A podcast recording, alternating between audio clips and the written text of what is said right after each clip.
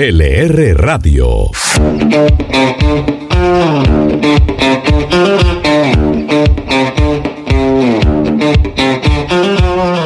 Bienvenidos, iniciamos un nuevo capítulo de LR Radio, la radio económica. En esta oportunidad vamos a tener un capítulo muy especial porque vamos a escuchar a las voces femeninas del diario La República, con excepción, claro está, de el espíritu emprendedor de este programa, Jorge Haley. ¿Cómo estás? ¿Qué tal? Un placer saludarlos a todos. Y bueno, yo quería preguntarte, Vanessa, ¿por qué hoy son las mujeres las protagonistas de este episodio? Jorge, esta semana hubo una cantidad de noticias que generaron las mujeres y el diario La República va a rendir honor a esos hechos. Te voy a comentar solo tres. El primero, por primera vez en 170 años, la agencia de noticias Reuters elige a una mujer como editora jefe. Se trata de Alessandra Galoni. El segundo hecho importante, Keiko Fujimori, una persona que ha tenido una polémica a cuestas, pero aún así logró pasar a la segunda vuelta presidencial en el Perú, un hecho importante. Y lo tercero, más local, la aplicación Didi sacó una opción para las socias para que se conecten únicamente con mujeres. Entonces, si usted es una conductora de Didi y quiere eh, transportar solamente a mujeres, lo puede hacer con la opción Didi Mujer. Por eso, hoy estamos hablando de las mujeres. Vivan las mujeres. Excelente. Comencemos. Eh, esta semana el Ministerio de Hacienda publicó el anteproyecto del presupuesto general para 2022 y aunque esto es rutinario, cada año sucede, la noticia es que por primera vez se reduce la cifra frente al año anterior.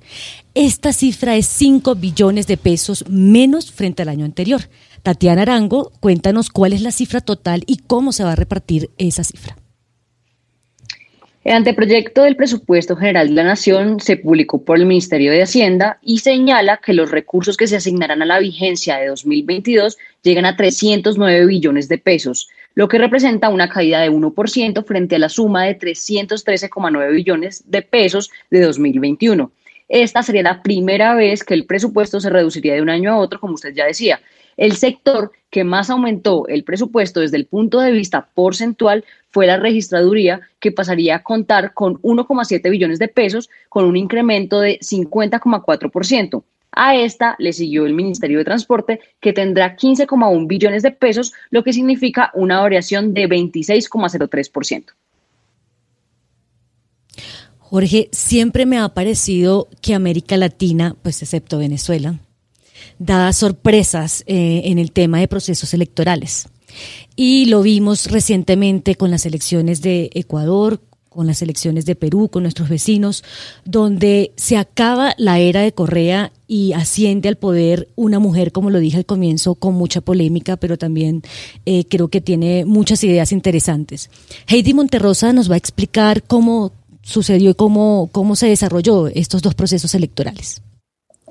Por el lado de las elecciones de Ecuador, el exbanquero Guillermo Lazo venció con 52,48% de los votos a Andrés Arauz, quien era el candidato del correísmo. Después de que se conocieron los resultados, el riesgo país disminuyó 450 puntos y el precio de los bonos soberanos de Ecuador a 2030 aumentó cerca de 15 centavos, el mayor salto de precios desde que se reestructuraron. Escuchemos lo que dijo el presidente electo en una entrevista con nuestra colega Andrea Bernal de NTN 24. Guillermo Lazo. Razones humanitarias nos obligan a la regularización. He conversado con la Agencia de Movilidad Humana de las Naciones Unidas en una aproximación todavía muy eh, por encima, pero hemos quedado en conversar en detalle para precisamente eh, recoger las mejores prácticas, como puede ser la del presidente Duque en Colombia, y regularizar a los venezolanos pero no solamente regularizarlos, sino incorporarlos a la economía ecuatoriana. Por el lado de las elecciones en Perú, de 18 candidatos a la presidencia, el sindicalista Pedro Castillo y Keiko Fujimori pasaron a la segunda vuelta, que se realizará en junio. Ambos candidatos generan recelo entre empresarios y analistas, pues Castillo es de izquierda y durante la campaña prometió una nueva constitución para debilitar a la élite empresarial, mientras que Fujimori ha sido investigada por nexos con Odebrecht y por presunto lavado de dinero. Keiko Fujimori. Aquí lo que se va a debatir y se va a elegir es el modelo de país y la forma en cómo queremos enfrentar la pandemia. Creo que hay muchas coincidencias con los candidatos y partidos que vienen en el primer pelotón. Hago una invocación a ellos que han señalado que creen en un modelo de inversión privada. Aquellos que han señalado que no quieren que el Perú se convierta en Cuba o en Venezuela. Volviendo a Colombia, eh, vamos a concentrarnos en el sector empresarial. En los últimos 16 meses, las noticias de EPM lamentablemente se han convertido en una auténtica novela. Con el nombramiento de Jorge Andrés Carrillo como nuevo gerente de esta empresa, eh, eh, pues se desata una nueva polémica que según expertos se resuelve pidiendo un concepto al Consejo de Estado. Tatiana, ¿qué va a pasar con ese nombramiento? Efectivamente, con la trama de EPM podría hacerse una telenovela. El año pasado ya habíamos visto una renuncia masiva de la junta directiva de la empresa por la demanda a los consorcios de Hidroituango. Después vino el tire y afloje entre el alcalde de Medellín, Daniel Quintero, y el gerente de la compañía, Álvaro Rendón, que terminó dejando al gerente por fuera de EPM. Quedó en su reemplazo de forma interina Mónica Ruiz, que es vicepresidente de la empresa. Se buscó una casa talentos que eligió un nuevo gerente, Manuel Calderón, que es el vicepresidente de finanzas. Y se armó una polémica porque no se encontraron los soportes de sus estudios que se mencionaban en su hoja de vida. Además, se vinculaba su nombre a firmas offshore que aparecían en los, en los Panama Papers y surgieron cuestionamientos a la Casa Talentos Executive Connection por sus vínculos con el exgobernador de Antioquia, Luis Pérez. Al final, Calderón también tuvo que dejar la gerencia solo seis días tras haber sido designado. Pero la novela no se terminó ahí. La junta directiva designó a uno de sus miembros, Jorge Andrés Carrillo, como el gerente. Es ex viceministro de Aguas, ex Superservicios, también está en la junta de ISA, es decir, que podría decirse que es una persona idónea, pero podría enfrentar una inhabilidad para este nuevo cargo. La jurisprudencia que soporta esto está en el decreto 128 de 1976, que afirma que los miembros de las juntas o consejos durante el ejercicio de sus funciones y dentro del año siguiente a su retiro no podrán prestar sus servicios profesionales en la entidad en la cual actúa o actuaron ni en las que hagan parte del sector administrativo al que aquella pertenece. Entonces amanecerá y veremos para ver cómo continúa esta polémica en EPM. Jorge Andrés Carrillo. A mí me ha sorprendido que a pesar del cariño que le tienen, se vienen ataques, digamos, que afectan a la empresa. Yo no estoy pidiendo que no me ataquen a mí. Estoy, digamos, dispuesto a cualquier escrutinio que, que, se venga. Ojalá sea sobre mi gestión, ojalá sea sobre mi gestión y sé que se vienen días duros. Yo como pienso contrarrestarlos con gestión y con resultados. Entender que esta es una empresa pública, que es del municipio, que tiene que tener una alineación también con el plan de desarrollo municipal. Y yo creo que si nos dan la oportunidad de mostrar que la empresa puede avanzar, eh, controlada, vigilada, eso pues, eso, es lo normal. Yo creo que les daremos resultados muy satisfactorios a todos los antioqueños y a todos los colombianos y a todos los usuarios de los mercados donde estamos. Creo que hay que entender la importancia de EPM eh, para Colombia. Una empresa que genera ingresos por casi 20 billones de pesos, Jorge, que le deja a Medellín casi 1,5 billones de pesos, que genera utilidades por más de 3 billones de pesos. Creo que es una empresa importante que vale la pena atender, rescatar, eh, mantener y darle el mejor tratamiento desde el punto de vista gerencial. ¿Usted cree que estamos frente a una crisis de gobierno corporativo? Ahí diré algo que a veces no suena muy agradable. Siempre las empresas públicas no dejan de ser bastiones de guerras políticas. Eh, lo que está pasando en EPM es evidente que eh, tiene trasfondo político, aquí hay más de una discusión. Y la mejor manera de resolver ese tipo de problemas suele ser con un mayor control del sector privado o, o con una gran idea que sería, ¿por qué no convertir una empresa con, que tenga una oferta pública para que haya control de accionistas y donde incluso el ciudadano puede decir, hey, yo quisiera tener acciones de EPM porque es una empresa en la que confío. Yo creo que en la medida que los controles quedan más en manos de la gente, del sector privado y los accionistas, hay menos riesgos a exponerse a este tipo de situaciones. Definitivamente, si uno mira la telenovela que ha sido los últimos tiempos de EPM, esto puede traerle consecuencias eh, muy negativas en la gestión porque hay grandes proyectos, es una empresa pública que efectivamente es rentable, funciona bien, pero estas crisis corporativas pueden golpear primero su salud financiera, Segundo, el desarrollo de sus propios proyectos. Y tercero, y no menos importante, es también la visión que tienen los inversores. Correr el riesgo de que por una crisis política corporativa la empresa cuando pida dinero tenga que pagar tasas más altas, eso sí sería un problema. El Estado entonces no es un buen gerente. Nunca, perdóneme que lo digo, pero no, no. El Estado, seguridad, educación, justicia. Después lo demás déjelo al sector privado que lo hacemos mejor. Yo creo que aquí hay que ver que como muchas veces de buenas intenciones está el está el camino hacia el infierno. Entonces, el alcalde debe entender que esto va mucho más allá de la política. Así él tenga todas las buenas intenciones, el hablado, digamos, de los poderes que siempre han rodeado a EPM, él tiene que ver que así él crea que lo que está haciendo está bueno, no puede seguir este camino. Ya tenemos miles de empresas que hemos visto cómo siguiendo este camino terminan en cosas muy malas. SACIR o Debrecht, uno puede tener las mejores intenciones, pero siempre tiene que dejar que el gobierno corporativo sea el que maneje la empresa. Y acá EPM tiene que ver lo que le han dicho las calificadoras.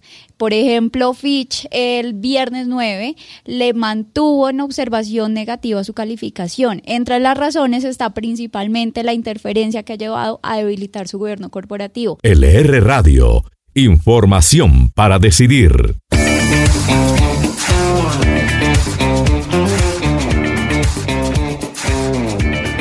Las mujeres también fueron protagonistas en los Inside de esta semana, esos espacios de diálogo que tenemos con los empresarios del país. Lilian Mariño nos da los detalles. Margarita Henao Cabrera es la CEO de Davi Plata y esta semana nos contó que la plataforma tuvo un crecimiento de 50% en 2020 y que este año em, espera afianzar más su participación en el mercado con una nueva plataforma llamada Mi Negocio para comerciantes.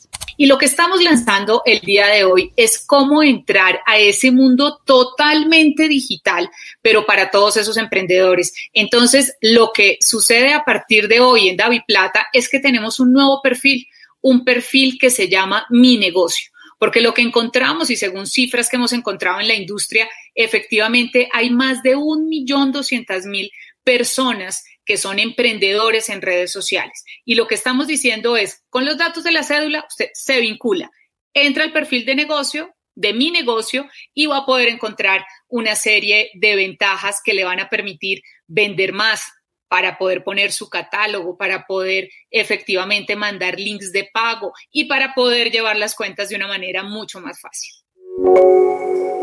También tuvimos a Ignacio Calle, CEO de Sura Asset Management, quien habló de la importancia que adquirió el ahorro tras la pandemia y además de la brecha entre los hombres y mujeres en las pensiones, donde explicó que en una posible reforma para el futuro se deben permitir aportes voluntarios para las mujeres después de la jubilación.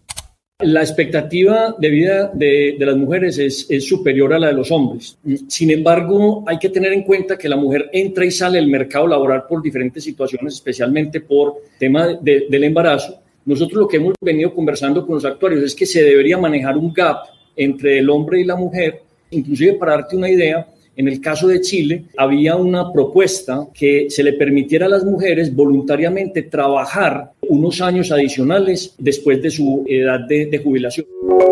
La reforma tributaria de cada día es el tema que tenemos que presentar y casi como en el Padre Nuestro, tendríamos que decir perdona nuestras deudas fiscales, así como nosotros queremos ver qué pasa con la reforma pensional. Que Noelia Sigüenza nos cuente ahora qué es lo que pasa con la reforma tributaria.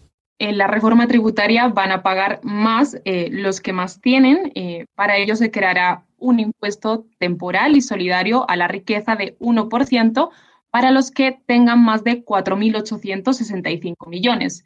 También hay otro impuesto, también temporal, a los ingresos altos, a los que ganen más de 10 millones al mes. Igualmente, eh, en esta reforma tributaria se destaca que las pensiones, eh, que los pensionados empezarán a pagar renta a partir de los 4,8 millones y que también se va a bajar el tope para que las personas naturales eh, pues declaren y también paguen. para 2022 los VT serían 800 y 560 serían para, 2020, para 2023. Respecto al IVA, en la reforma tributaria, pues se pasaría, por ejemplo, algunos productos como el huevo o la leche a la categoría de excluidos y también eh, se destaca que habría esa compensación del IVA para las personas en condición pues, de más vulnerabilidad. Entre los impuestos verdes, eh, el proyecto también crea eh, un impuesto nacional de, a los vehículos. Jorge, ¿qué le pega a su bolsillo? ¿El impuesto nacional de vehículos, el impuesto a los ingresos altos, el impuesto a la riqueza? ¿Qué le pega? Todos los impuestos nos pegan y le pegan a todo el mundo. Yo le quiero hacer una propuesta en la conversación a todos. ¿Usted confiaría más en un burócrata del Estado que toma decisiones o confiaría más en una persona, por ejemplo, que tiene una fábrica con 150 empleados hace 25 años que está funcionando y que además tiene éxito. Yo me quiero agarrar de lo que ha dicho la Andy. La Andy ha expuesto un verdadero manto de sentido común en sus propuestas a la reforma tributaria, diciendo algo tan sencillo, algo tan sencillo como es, no toquen el IVA, no hace falta tocar el IVA, tocar el IVA es pegarle a los sectores más bajos y a los sectores medios y sobre todo los sectores medios que son los motores de evolución y de crecimiento de los países. La dice, no toquen el IVA. Si, por ejemplo, se detiene la devolución del ICA, se obtienen 7 millones. Si, 7 billones de pesos. Si se aplaza la reducción de la renta corporativa, ojo, señores, lo está diciendo la ANDI, ¿eh? O sea, a la, Andy le pega la renta corporativa y está diciendo, listo, señores, sigamos pagando, pero por favor no caigan sobre la clase media. El gran problema que tenemos, el gran problema que tenemos sigue siendo que los gobiernos suelen ir a pescar a las peceras a donde pueden agarrar lo más rápido aquí y lo voy a hacer, voy a ser clara, voy a defender el proyecto que salió hoy. Yo no sé qué Frankenstein vaya a salir después en el Congreso, pero yo quiero decir que por lo que vemos por encima es una reforma acertada que simplifica el sistema que ya se ha vuelto complejo, busca un mayor recaudo y lo logra reorganizando, digamos, de una mejor manera quienes van a recaudar. Aquí, por lo que vemos, no le van a dar duro a las empresas, sino que van a buscar que más personas eh, naturales aporten y aporten en la medida en la que tienen. Entonces, eh, van a empezar a pagar personas desde los 2 millones eh, 400 al mes en 2022 y 1,6 millones al mes en 2023. Una tarifa de 10%, según un cálculo un poco enredado, que eso yo creo que el gobierno lo va a tener que explicar, pero que sería bajo y además van a empezar a pagar personas que ganen más de 10 millones cada mes un nuevo impuesto a la riqueza.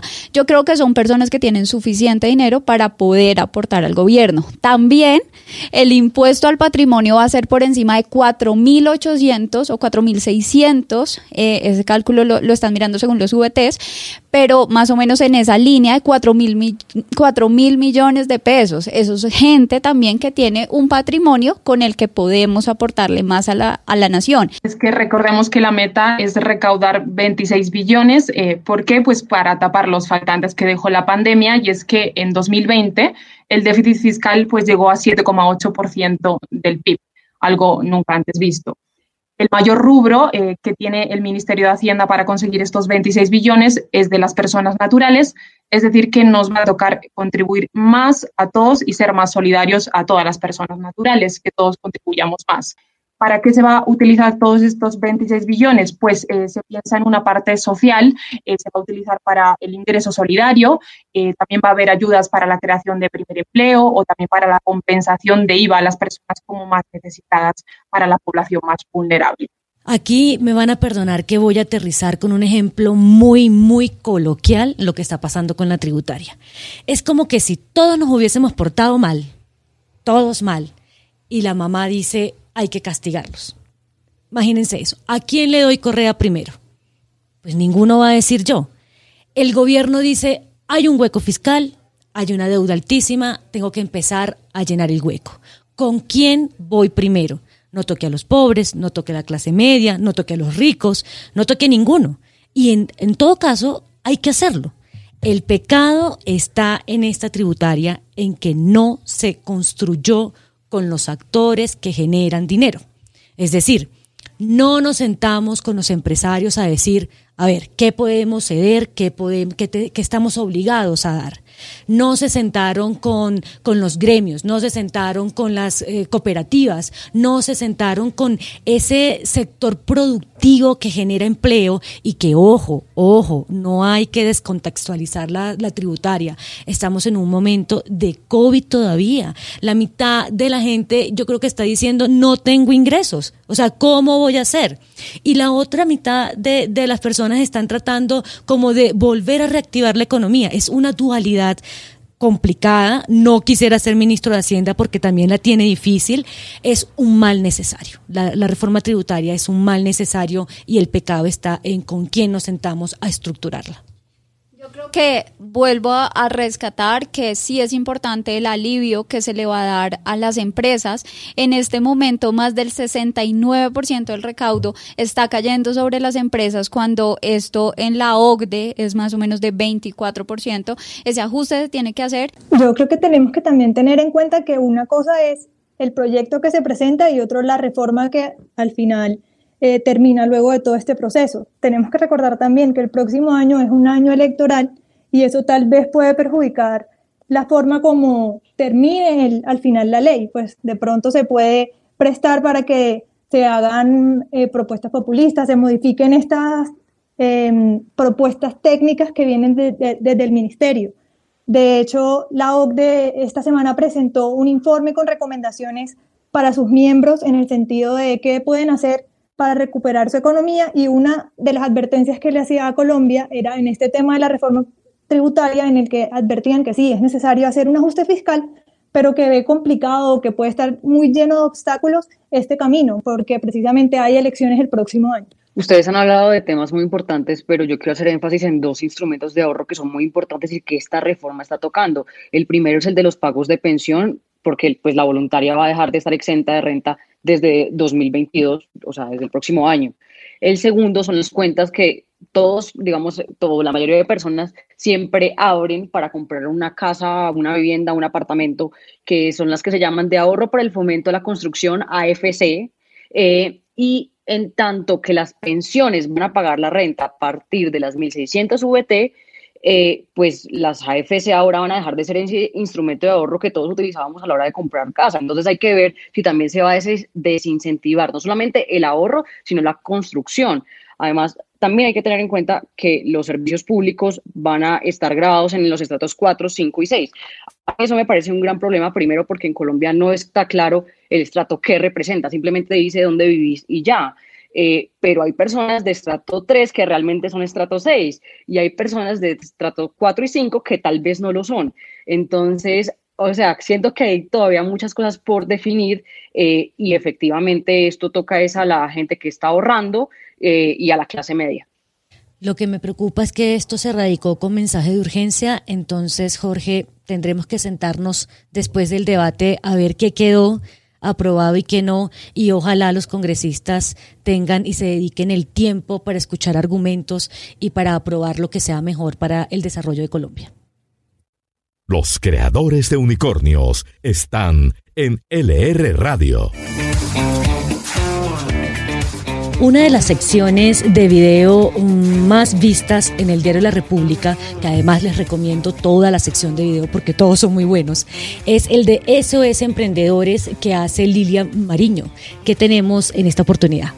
Bueno, yo creo que traigo una muy eh, precisa para el momento con todos estos cambios contables que vienen y se llama Tu Pyme Contable. Ellos son una empresa que ofrece servicios para organizar todas estas cuentas y eh, opciones tributarias para las empresas. La idea es brindar opciones personalizadas que se ajusten al presupuesto de las MIPYME con contabilidad mensual, consultoría, tributación, ahora la nueva facturación y nómina electrónica y tienen paquetes que lo que buscan es que sean por debajo de un millón de pesos. Tienen varias opciones y asesorías 100% virtuales. Uno de los sectores que más ha sido golpeado durante el proceso de pandemia y que todavía está enfrentando graves consecuencias es el sector de la aeronavegación en toda América Latina. Vaya empresa aeronáutica que usted vaya a ver, cualquier aerolínea está enfrentando graves problemas. ¿Cuáles son los nuevos planes que tiene a nivel empresario la compañía Avianca? Nos lo cuenta Heidi Monterrosa. Sí, Avianca contempla una salida de la reorganización de bancarrota, así que busca recaudar 1.800 millones de dólares para pagar deuda y proporcionar nuevo financiamiento. La aerolínea contrató a Seabury Securities para recaudar la financiación de salida, que probablemente será una combinación de deuda y capital. Avianca señaló que pagará 1.400 millones de dólares en préstamos de bancarrota y tendrá alrededor de 1.000 millones de dólares en liquidez cuando salga de la reorganización. Una vez emerja, sus costos se reducirán drásticamente y tendrá unas 300 iniciativas con las que ahorrará 500 millones de dólares anuales. Este año, Jorge, le hicimos una entrevista en Inside LR al ex ministro de Hacienda, al ex presidente de Ecopetrol y ahora precandidato presidencial, Juan Carlos Echeverry, y una de las preguntas que le hicimos fue proyección del dólar. Él, después de una carcajada, dijo, cuando hablamos de dólar, lo que tenemos que hacer es encenderle una vela al santo y rezar, porque es imposible o, muy difícil saber en cómo, cómo va a estar y cómo se va a comportar el dólar. Pues que nos perdone el doctor Echeverry, nosotros hacemos humildemente un trabajo y vamos a dar las proyecciones para la próxima semana. Para la próxima semana, los analistas proyectan que el dólar se ubique en un precio promedio de 3.630 pesos, mientras que el euro estará en 4.320 pesos. Se prevé que el barril de petróleo WTI está en un precio promedio de 62 dólares y el índice Colcap de la Bolsa de Valores de Colombia estará en 1.325 unidades. Los que creen que su futuro es el éxito, escuchan LR Radio.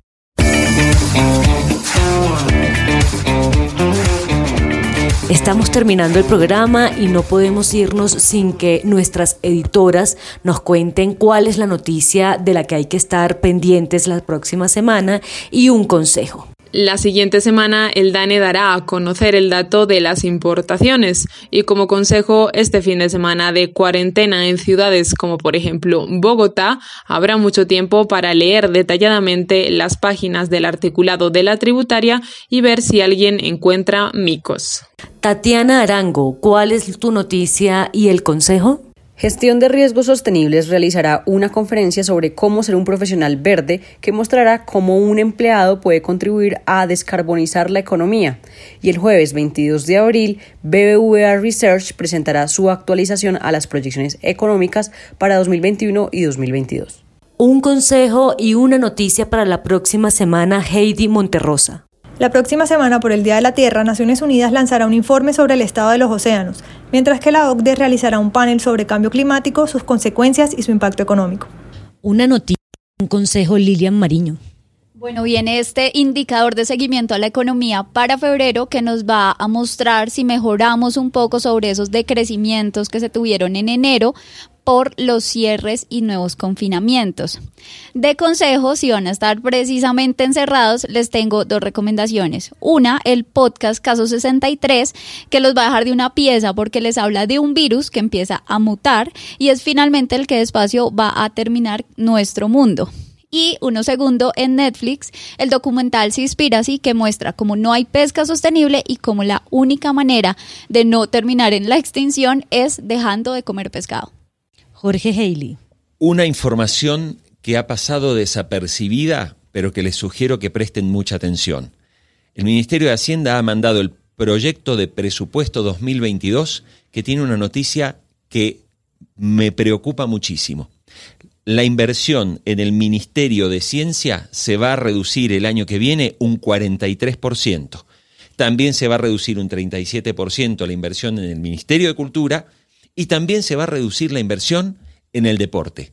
Tres elementos que suelen ser fundamentales para desarrollar un país y desarrollar una sociedad, como son la ciencia y como son la cultura, se proyecta una gran reducción. Y eso me preocupa porque los aumentos de gasto público para el año que viene, que son casi 20% más que los que se gastaban en el 2019, van básicamente para planes sociales que obviamente hay que cubrir, pero también me parece que crece la burocracia. Así que sigan con atención la ley de presupuesto. Hablando de deporte, mi noticia tiene que ver con eso y es que el 23 de julio comienzan los Juegos Olímpicos y, oh sorpresa, el Ministerio del Deporte tiene que decidir si envía a todos los representantes colombianos, ya van 30 y la aspiración es llegar a 90, vacunados o no.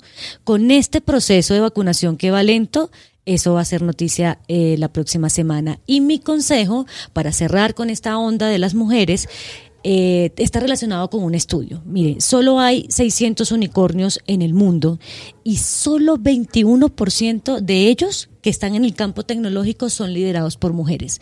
Me parece una cifra interesante, importante y que debe animarnos a todas a emprender en lo que sea. Emprenda en lo que sea, pero hágalo.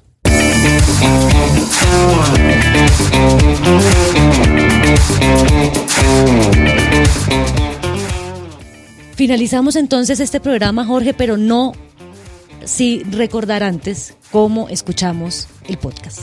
Lo mejor que usted puede hacer es suscribirse al podcast de LR Radio, la radio económica. Eh, va a Spotify o va a su Apple Podcast o Google Podcast, busca LR Radio eh, y simplemente marca suscribirse. Y cada semana en su teléfono celular le va a llegar la notificación de que ya tiene disponible este episodio, que esperamos le sea de utilidad, entretenido y obviamente compártalo con sus amigos para que nos escuche más gente. Muchas gracias a todas las editoras que nos acompañaron en esta nueva edición. Gracias Jorge y a todos quienes nos escuchan. Muchas gracias por acompañarnos.